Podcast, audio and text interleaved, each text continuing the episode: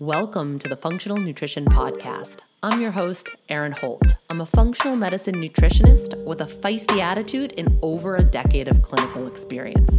I work with women all over the world through my online programs, and I'm also the founder of the Functional Nutrition Academy, a 12 month practitioner mentorship where I help other nutrition pros level up with functional medicine methodologies.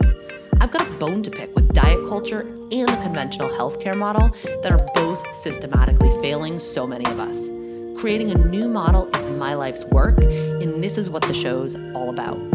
Please keep in mind this podcast is created for educational purposes only and should never be used as a replacement for medical diagnosis or treatment. If you like what you hear today, I'd love for you to subscribe, leave a review in iTunes, share with a friend, and keep coming back for more. Thanks for joining me. Now let's dive deep. This episode is brought to you by Organifi, and I have an exclusive offer for you. In addition to 20% off all Organifi products using our unique code FUNK, F U N K, for the month of September, you also receive free shipping. So if you've been using Organifi powders and loving them, now is the chance to stock up. If you've never tried it before, great time to do so. You can check out their Sunrise to Sunset Power Bundle. This is three of their best sellers. So you have the gold, which is a turmeric blend. You can make golden milk. You have the green juice, and then you also have the red juice, which is a mix of different uh, berries and beets and good things like that. Might I also recommend throwing in some immunity powder? Super great for the back to school season. So check them out, Organifi, O R G A N I F I.com. Use code FUNK to save 20% and get free shipping through the month of September. And before we start off the show, we got a shout out show sponsor, Bio-Kult. Their boosted product is a multi strain probiotic with four times the concentration of their original formula. That's why I like this one. It packs a good punch. All of their probiotic strains are backed by clinical research. It really makes a great everyday probiotic. I heard from a listener recently, this stuff has changed me, she said. So it's great stuff and there's no need to refrigerate it. So really handy to have around and to travel with, which is always a good idea. If you're like me, your gut gets a little cranky when you travel, when you're off your normal routine. So taking a probiotic can help with with that. It can also, those capsules can be pulled apart. So you can give it to your kiddos by sprinkling it into their yogurt or their um, oatmeal. I put it into a little shot glass with water and Hattie shoots it back. So if you want to check out that probiotic, head to their website using the link in our bio. Use code FUNK15 to save 15%. Hello there, friends. Today on the podcast, I am going to talk to you about a topic that we surprisingly have not covered yet blood pressure. We're going to talk about normalizing blood pressure through lifestyle. This came up a couple of times recently, and there's one client in particular where um, her blood pressure was just crazy high off of the charts, and we um, were trying to figure out what the heck was going on. So it got me thinking hey, this is a good topic for the show. Before we get into anything, I really have to say that this is not medical advice. This is for information, education purposes only. I am a practitioner, but I am not your practitioner. I'm not your healthcare provider.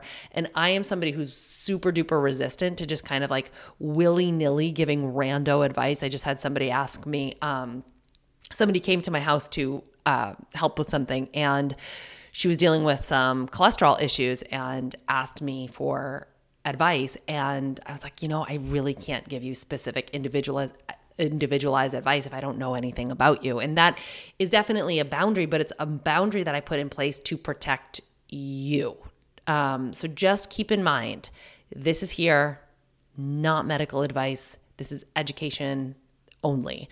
Uh, the allopathic model to um, to dealing with high blood pressure is to medicate it, right? And we know that that is not taking a root cause approach because we're not asking why is blood pressure high? A root cause approach is always going to ask the question why. But why?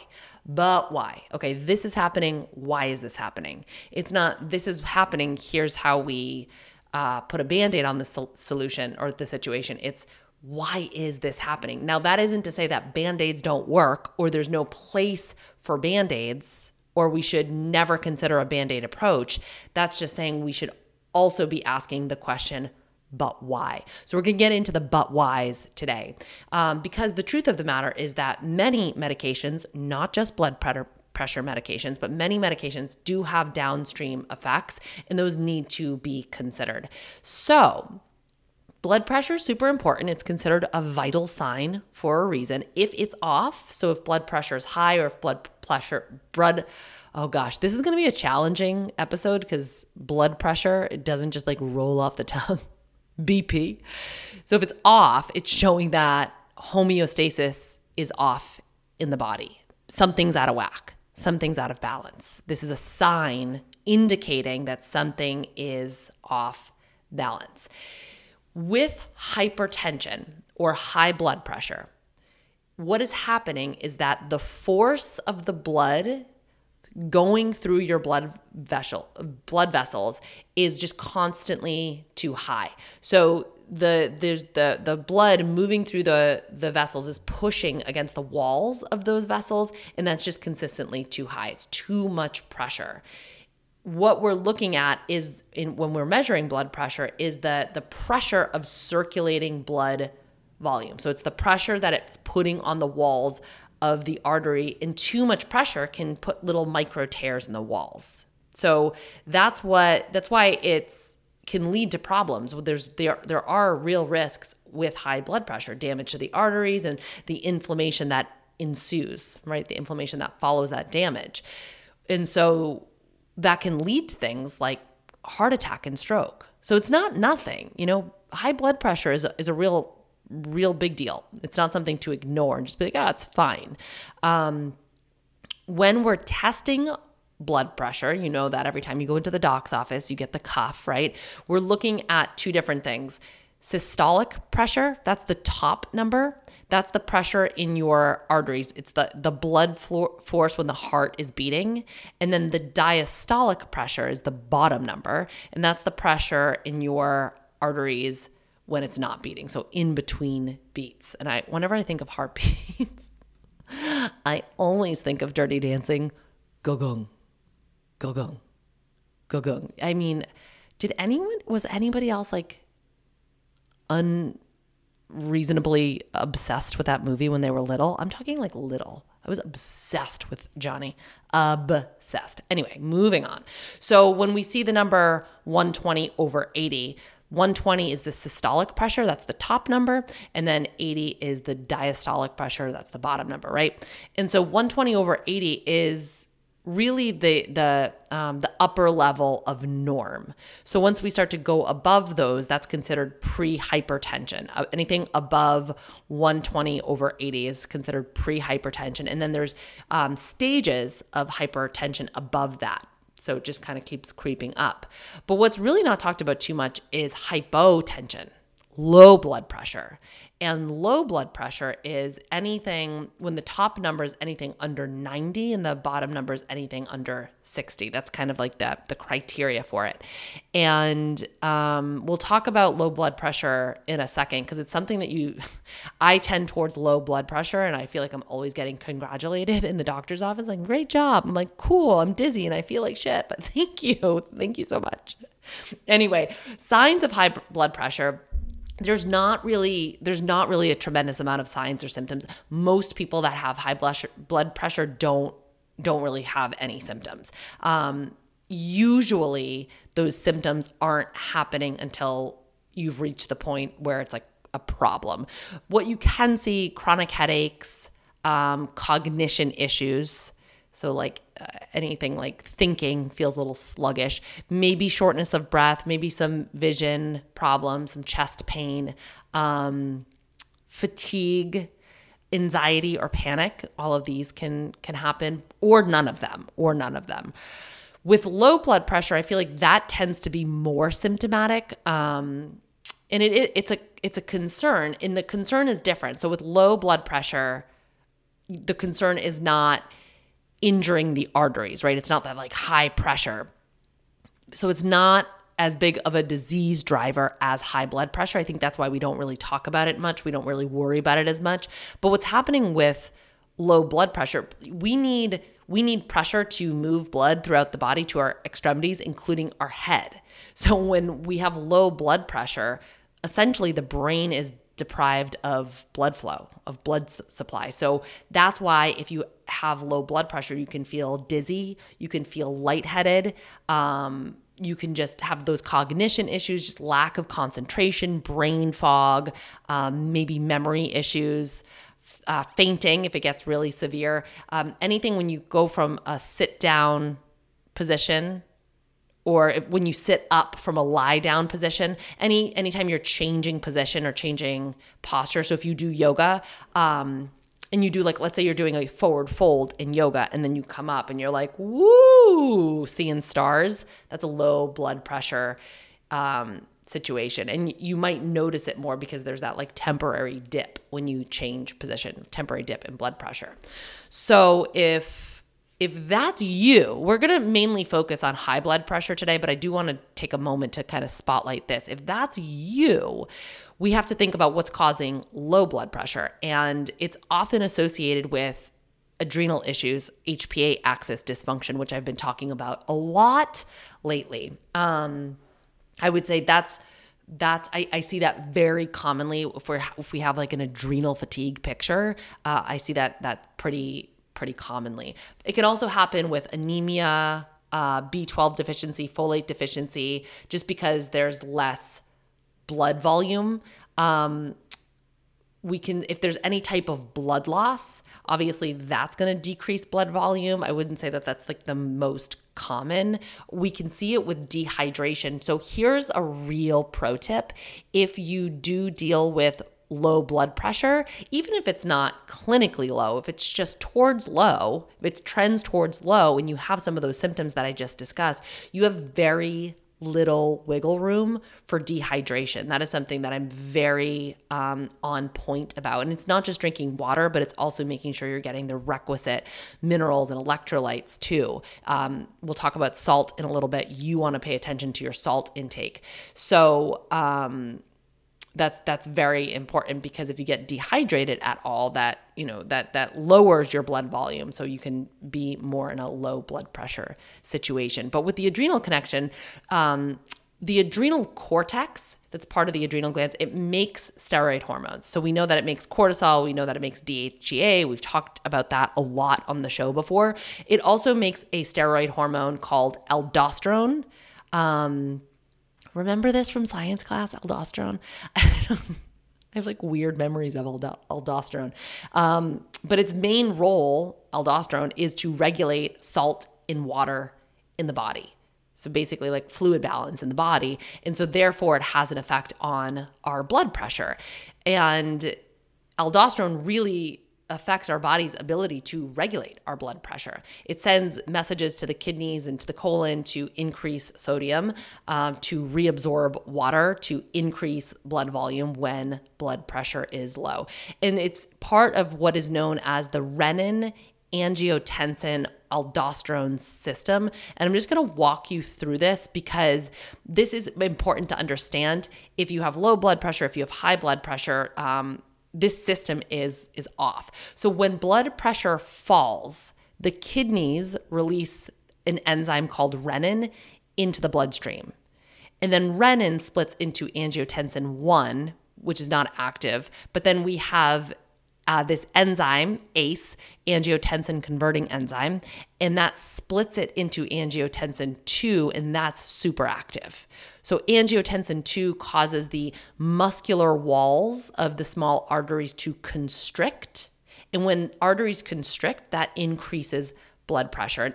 Um, angiotensin 2 also triggers the release of aldosterone, from the adrenal glands and vasopressin, which is an antidiuretic hormone from the pituitary gland. So these two hormones combined is what causes the kidneys to retain sodium and to excrete potassium. And the more sodium we hold on to, the more blood volume because it's it's causing us to uh, hold on to water, right? So the, the blood volume goes up, and therefore we'll have higher blood pressure. So when blood pressure drops, all these things are kicking in to raise blood pressure back up. So it's a whole feedback loop in the body. Isn't the body just like, I don't know, such a miracle? Such a miracle. So, so many wild things happening all the time that we don't even have to think about ever. Um, so you so you can see where that adrenal involvement is, which is why stress and adrenal health is such a big component of blood pressure. And it's why we see excessive thirst, uh, thirst. So, like just drinking water, like craving water, or um, salt cravings with adrenal issues. In fact, when somebody tells me that they crave salt, literally the first thing that I'm thinking about is like what's happening with their adrenals. I want to see what what their adrenal um, adrenal hormones look like.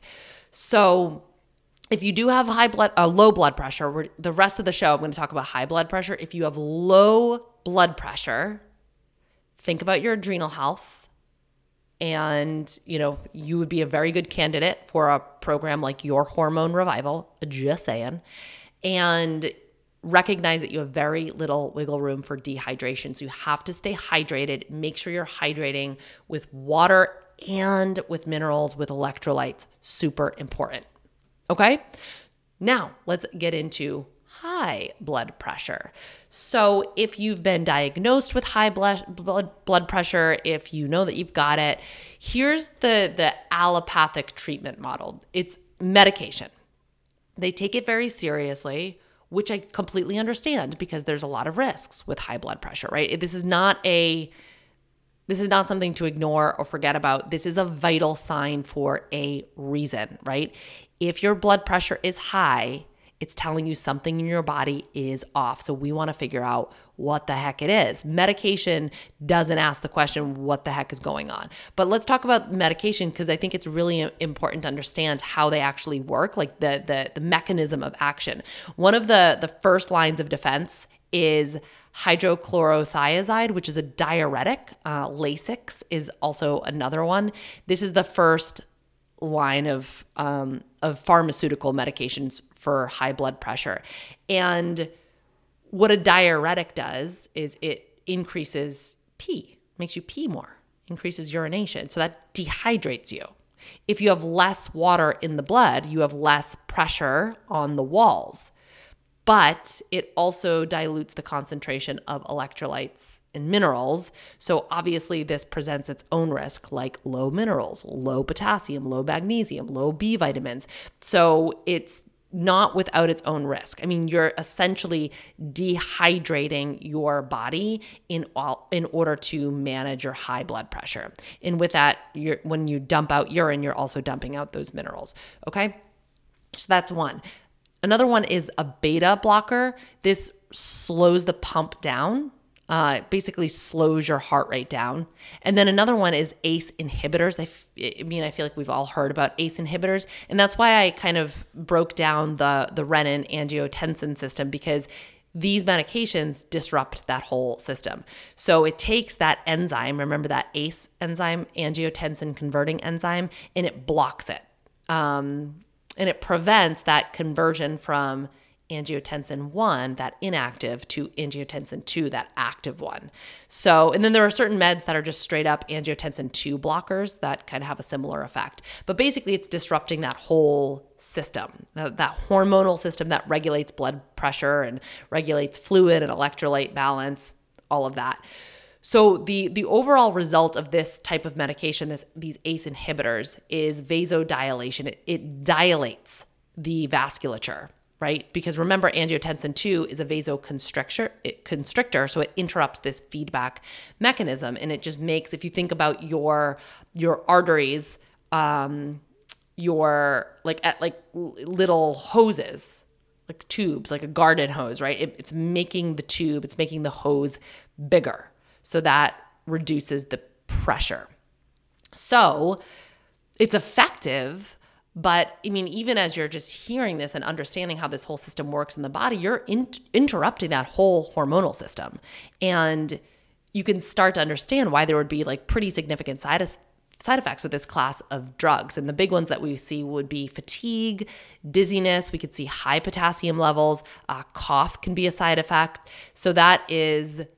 Um, that's really something to consider. And I just feel like, again, not medical advice, totally not telling you what to do with your body, totally not telling you whether you should or should not be on uh, medication. And that would go way beyond the scope of my own practice as a nutrition professional.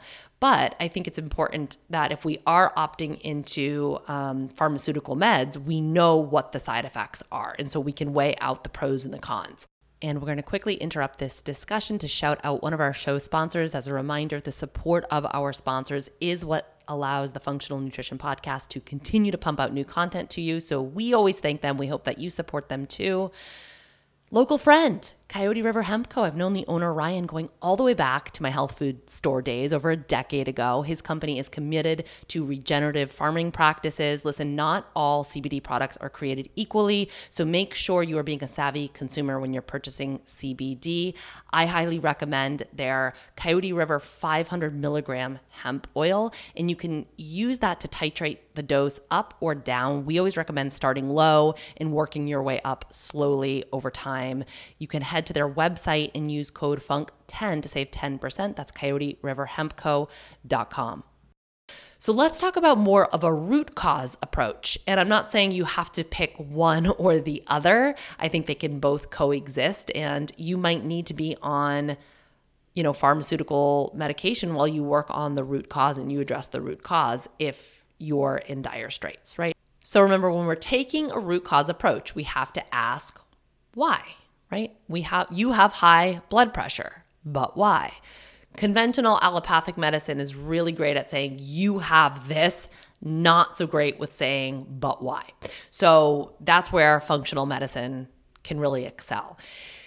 And with high blood pressure, we know that processed diet, a diet high in processed foods, and I'm going to actually be be talking about this a lot more in upcoming um, episodes. Um, this is so foundational. Um, and with the health crisis going on now, we have to, I mean, if we haven't utilized the past year and a half to take a long, hard look at how we are approaching health in our own life, like, you know, what the hell have we been doing? We really, really need to to make some change. And I know that it's hard. I know it's challenging to create new habits. And so my goal is to make sure that I am giving you the tools that you need to change your health, change your life, and build new habits. Um, on Instagram, I have been every night showing how I'm cooking really simple, basic meals. I have them all in my highlights, dinner inspo. So I just, I'm trying to take some of the overwhelm out of it and just say, like, hey, eating a whole foods diet does not have to be as stressful as you think or as hard as you think. Anyway, um, highly processed foods definitely can contribute to high blood pressure. We have historically been told to restrict salt, but that's actually not great advice. And we'll talk about that in a second.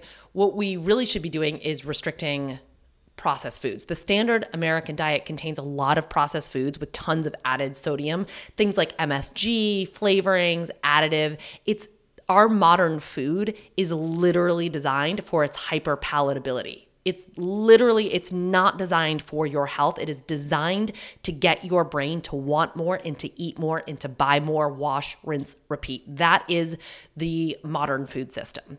And we cannot compare a diet high in processed foods to a whole foods diet. It is not comparing apples to apples. And we don't, we don't even have to go all the way back to Paleolithic times, right? We don't have to eat paleo. I personally eat a pretty paleo diet. That is how I I mean I don't I don't like label it that, but I, you know, that's pretty much how I eat because that is what makes me feel my best. That's what helps me regulate my blood sugar the best and uh, keep autoimmunity in remission. These are all goals of mine feel good, do good things in the world.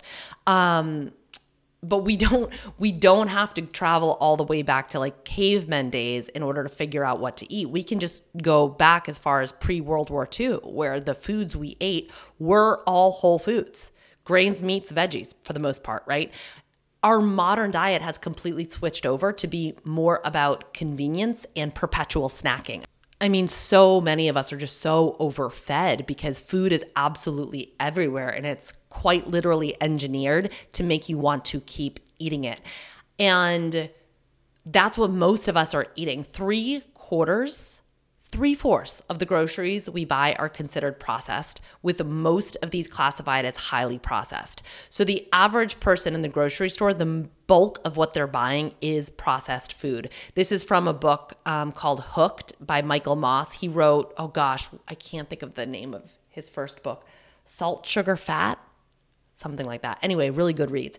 Um, and he wrote, They're also so highly convenient that most of the groceries are ready to eat, 68%, or ready to heat, 15%, with salt, sugar, and fat in amounts that outpace what we'd ever put in our own recipes. So people are buying super duper processed foods that are just like ready to eat. Okay. So it's not so much uh, the salt, right? It's it's not as straightforward as salt is bad for heart health because there's a big difference between real salt, like a sea salt that has trace minerals, or like a Redmond's real salt, versus the sodium that's you know part of a packaged food deal. And we can't, we have to stop beating the salt is bad for heart health drum. There was a meta analysis of seven studies. So that pulls together multiple studies and it involved over 6,000 subjects. So that's a pretty good size study. Uh, it was reported in the American Journal of Hypertension in 2011. And it the the uh, studies showed no strong evidence of any effect of salt reduction on CVD, that's cardiovascular disease, morbidity in people with normal blood pressure and raised blood pressure at baseline. It also showed no strong evidence of benefit. Salt restriction increased the risk of all cause mortality in those with heart failure.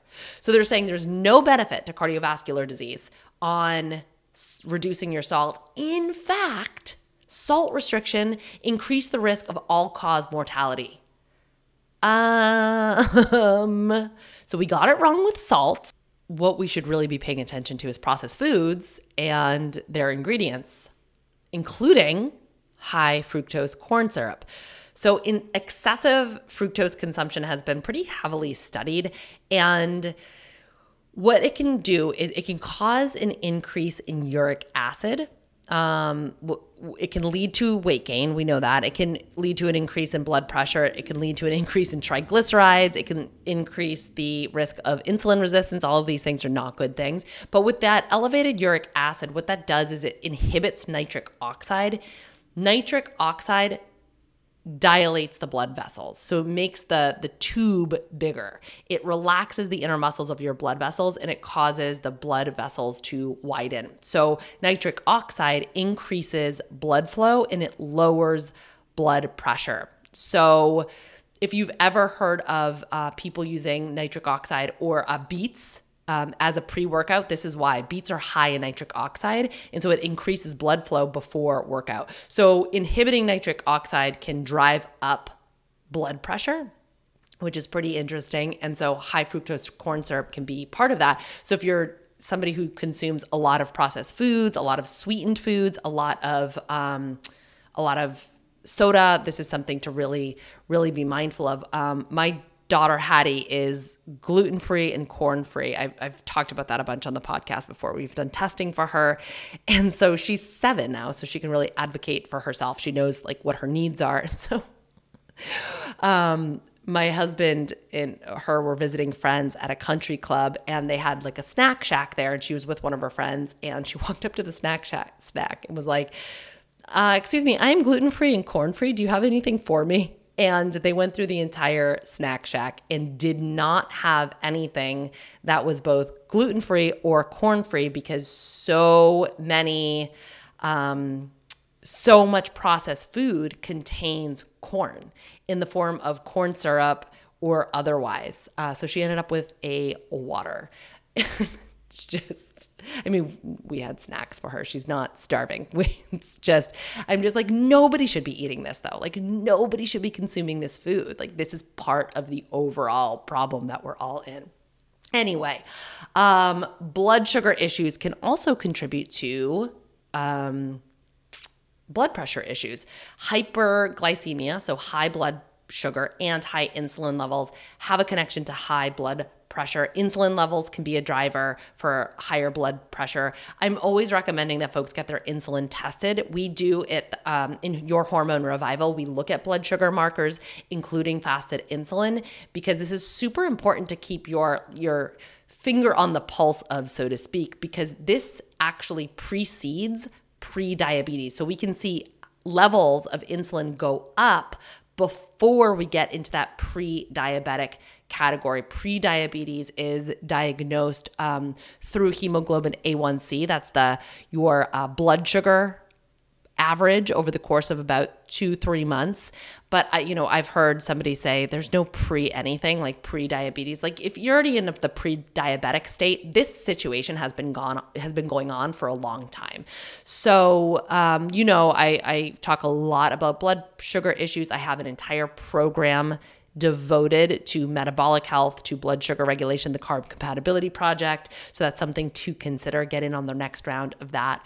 But all, the super duper important. And when we start to see hemoglobin A1C levels drive up. So again, that is the that is the diagnostic criteria for prediabetes and diabetes, type 2 diabetes. We can also see something known as advanced glycation end products. And this happens when we have high blood sugar. And this absolutely can affect vascular function. That's why we have to uh, really pay attention to metabolic health, to our blood sugar, to insulin when we're talking about risk for heart disease. It's it's all interconnected.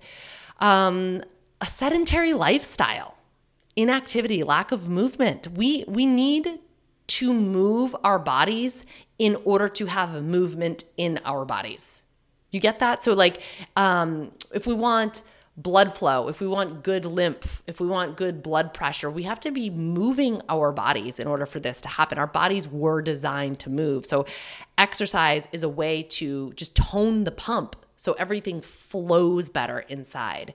And I mean, I'm really starting to to kind of paint a picture of the modern American lifestyle. Tons of processed food, right?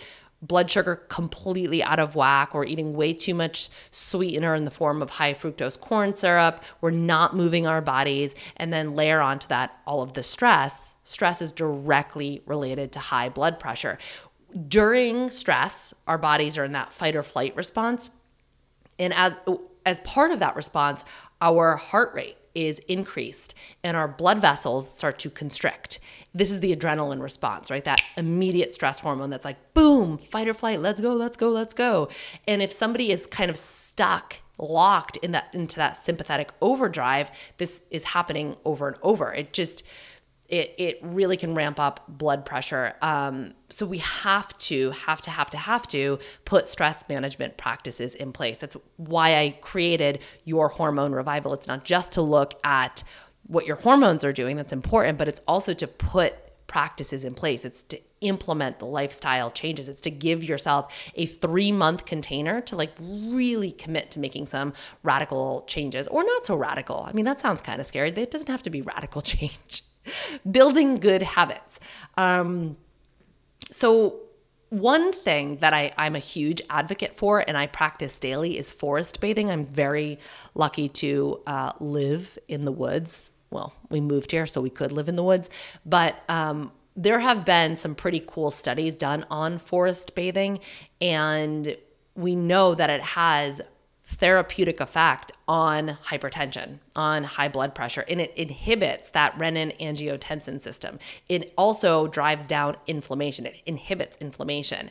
And because of all of that, it it can be preventative medicine for cardiovascular risk. I mean, I literally call my my time in the woods my forest medicine.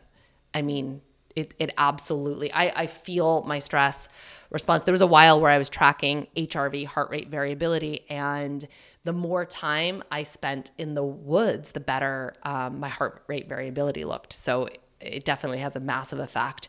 Other things that we can do breath work, pranayama, diaphragmatic breathing.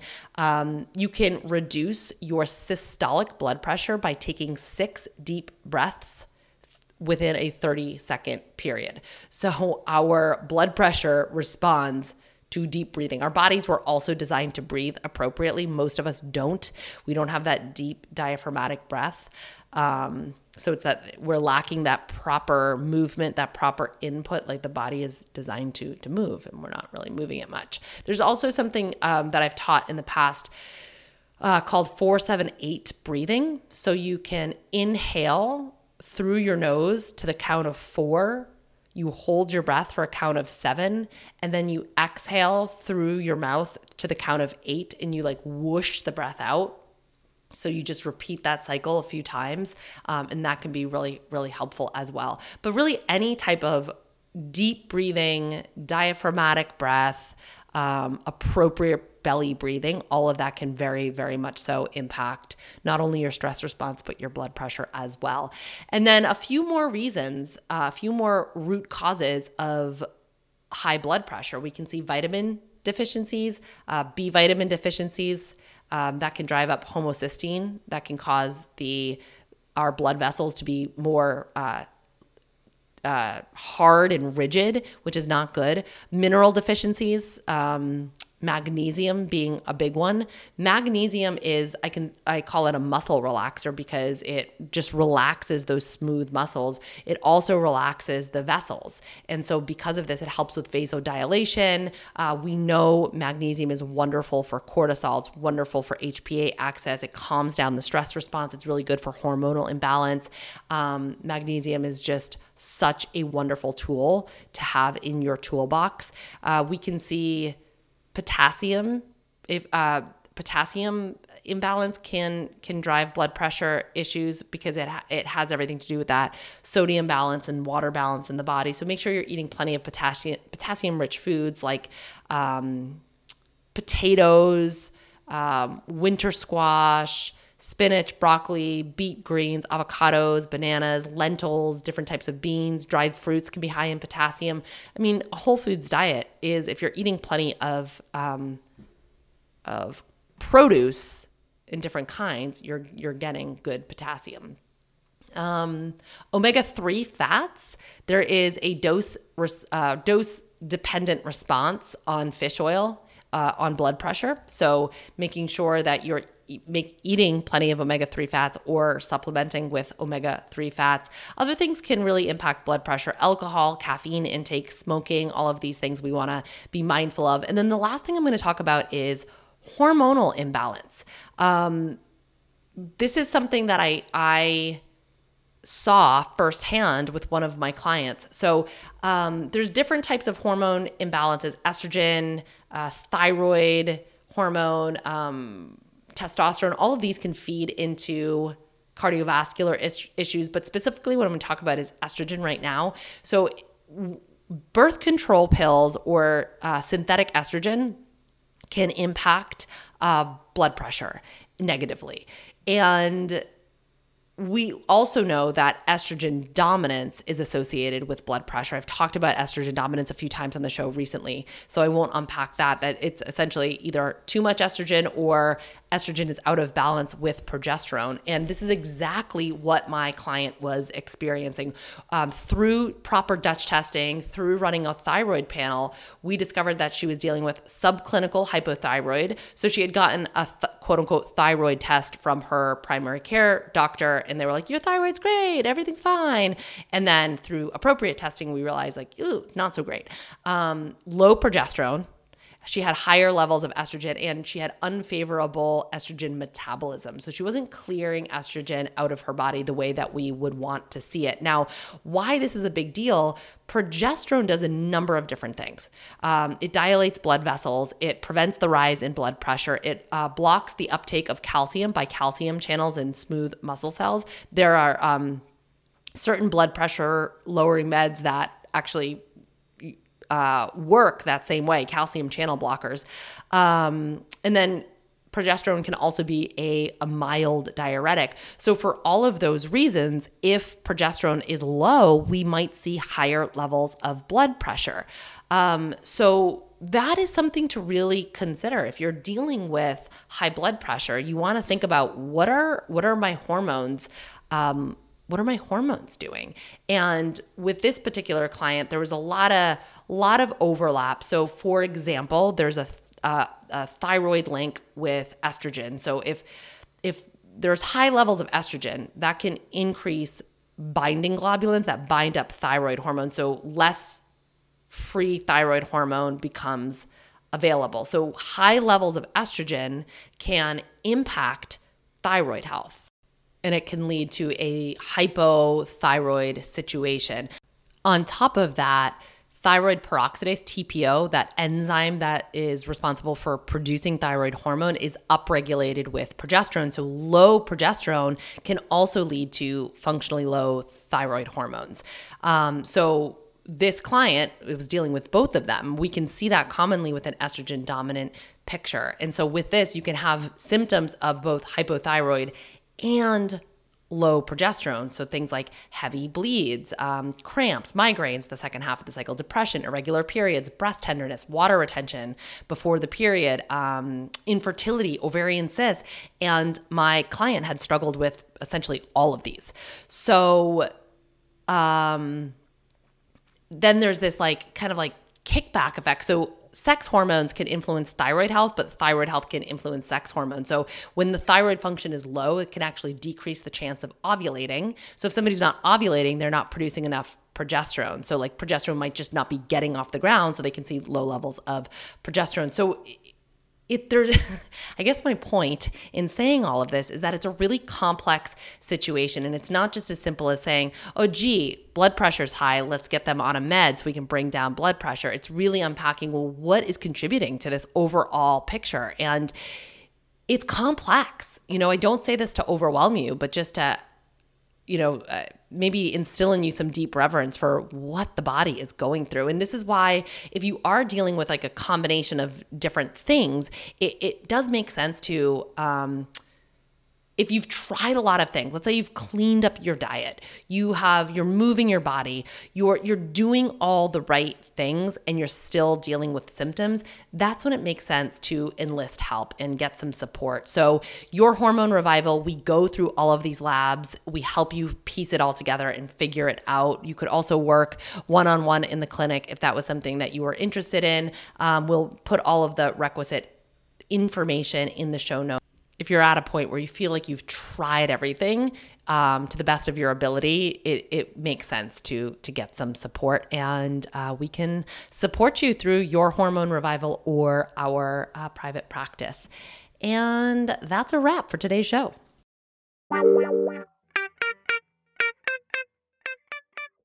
Thanks for joining me for this episode of the Functional Nutrition Podcast. If you'd like to submit a question to the show, fill out the contact form at erinholthealth.com. If you got something from today's show, don't forget, subscribe, leave a review, share with a friend, and keep coming back for more. Take care of you.